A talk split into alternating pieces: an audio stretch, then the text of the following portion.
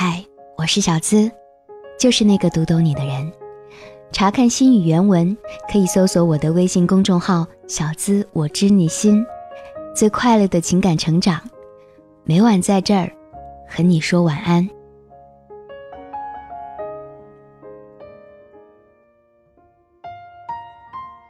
安眠心语送到。首先要跟你说。今晚十点到明晚九点之间的二十三个小时是送书活动的最后一次机会喽！大家对于参与活动的方式想必都很熟悉了，评论、点赞、加加油。今晚的这个故事是本书的另外一个作者张一博写的职场生活感言。只要在体制内工作过，想必你一定会感同身受。我们开始吧。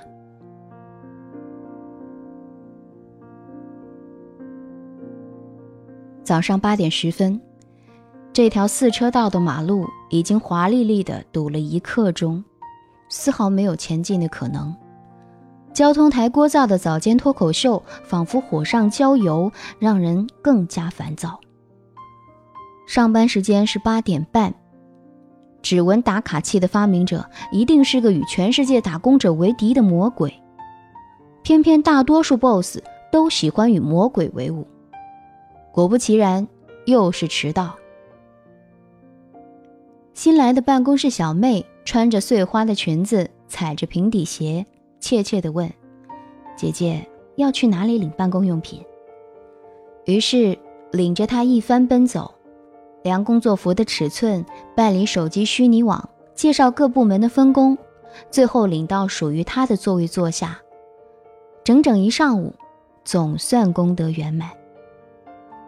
中午吃饭，食堂里人头攒动，眼尖的男同事看到水灵灵的生面孔，时不时的投来好奇的目光。我想，接下来就该是借机搭讪，无事献殷勤了吧？这帮乐此不疲的家伙。到底是有多闲？再看自己，一上午的时间，O A 没看，总结没写，工作计划没报。从毕业回家到现在，我乖乖的在这个单位待了近十年，从一栋楼到另外一栋楼，从一个部门到另外一个部门，却始终没有走出这个单位的大门。聚会上。久未联络的老同学忍不住吃惊地问我：“什么？你在上班？还是朝九晚五的国企？笑死我了！当年你不是信誓旦旦非要立志当个作家不可吗？”这样的嬉笑让我无言以对。逝去的时间，最好的青春，换一堆医保公积金的数字累计，是否得不偿失？的确，这样的日子是可以一眼看到头的。上班、下班、退休、领养老金，然后等死。你以为我要吐槽的是悲催的人生、被辜负的梦想？错了，身处这样的环境，这些不过是伤春秋悲的小 case。同事、上级之间的关系，工作中的委屈，体制内的无奈，才是无时无刻、无处不在的雷区。上班不是不可以接受，却不得不催眠自己，不要那么作，不要那么矫情。那么多人在羡慕你有这样一份安稳的工作。职场剧让多少职场新鲜人满怀憧憬，精致大方的妆容，光鲜体面的套装，茶水间里香醇的咖啡，说不定还有一个酥到骨子里的霸道总裁在等着你拯救。对不起。这个时候，我只想给很傻很天真的你们泼一盆冷水，不要相信什么职场剧，不要天天做着杜拉拉的梦。每个女孩初入职场的时候，都觉得自己会是杜拉拉，会是下一个穿着 Prada 的职场丽人。可是我又要说对不起，一个公司，一个企业，有几个女生最后熬成了你期待的丽人模样？为什么你那么努力，部门负责人却依然是那个满脑肥肠的白痴？为什么你通宵加班做出来的方案终于得到上级部门的认可，去办公室听表扬的却是那个成天炒股看新闻的马屁精？为什么挨了那么多年，没有功劳也有苦劳，年底评优却始终没有你的名字？有人的地方就有江湖。你说只要做好本分，是金子总会发光，这话是没错。但是前提，你必须是一块金子啊，而不是自以为是的一块金子。你必须明白，你所有的付出得来的回报是否能够让你有满足感。一旦进入职场，你就从一个人变成了一个工作人员，是巨大的机器中运行的一个小零件。没有哪家公司、哪个单位会推崇个人主义和英雄主义。很多时候，你磨掉的、失去的，远比你得到的多得多。所以说到底，适不适合混职场，完全取决于你的价值观。我的一个嫁得不错的闺蜜，就对于她早早嫁人的做法从不后悔。她说：“如果花在一个男人身上的心思，像花在工作上那么多。”如果像经营工作那样去经营一段感情、一个家庭，未必不是另外一种意义上的成功。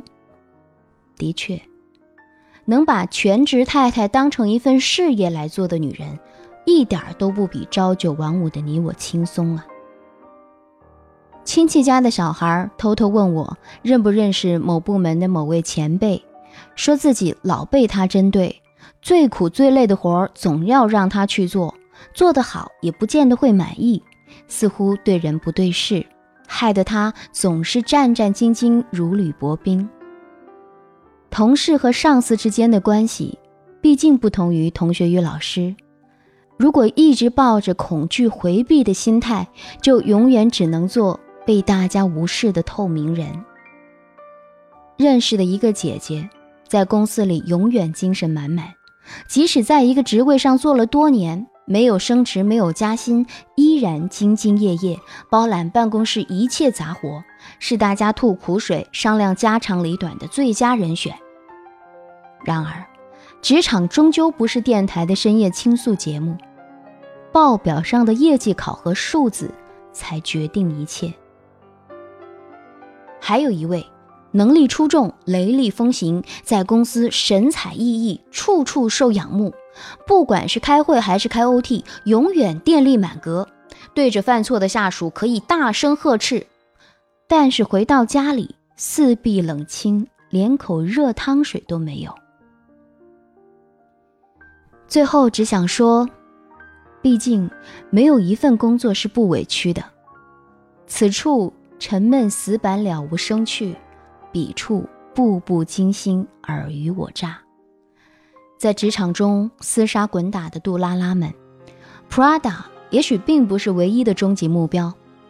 办公桌上的一盆绿色植物，午休时一杯香醇的热咖啡，才是支撑你我挨过职场漫长时光的解药。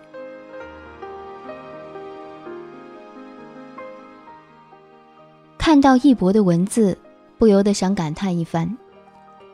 小资也曾经是奋斗十年的职场人，所以易博所说的一些职场规则，其实适用于大多数的上班族。上班的时候，我们好像总是战战兢兢，又好像总是打不起十二分精神。我们想和同事搞好关系，又似乎像是隔着些什么，怕和他们走得太近。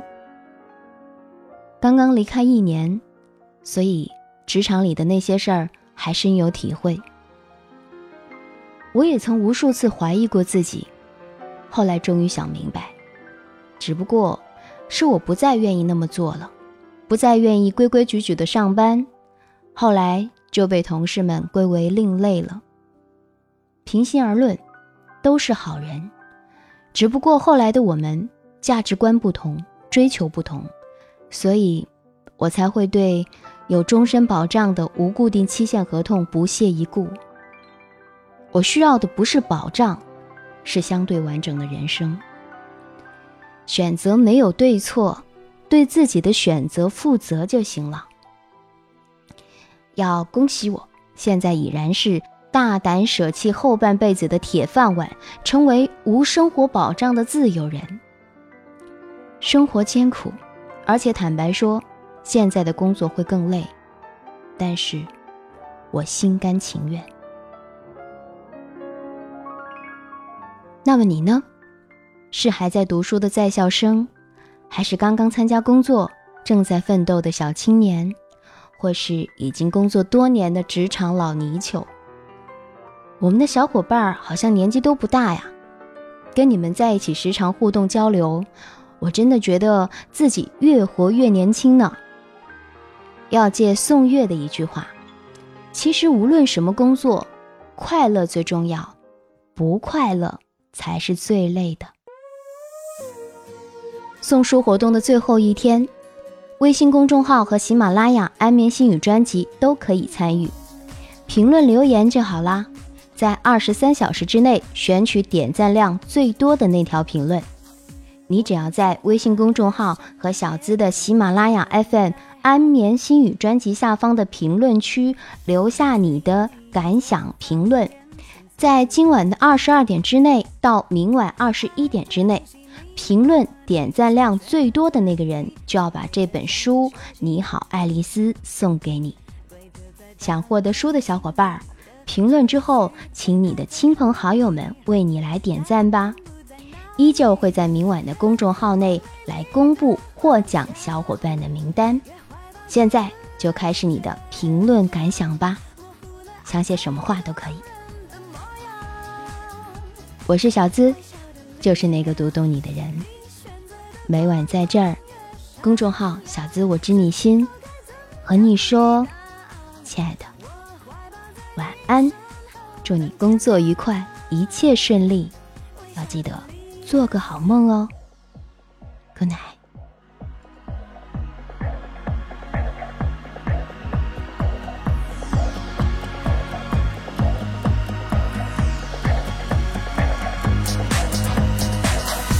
多无聊的选择在对面等待，导致错误的结果，没人说对不起。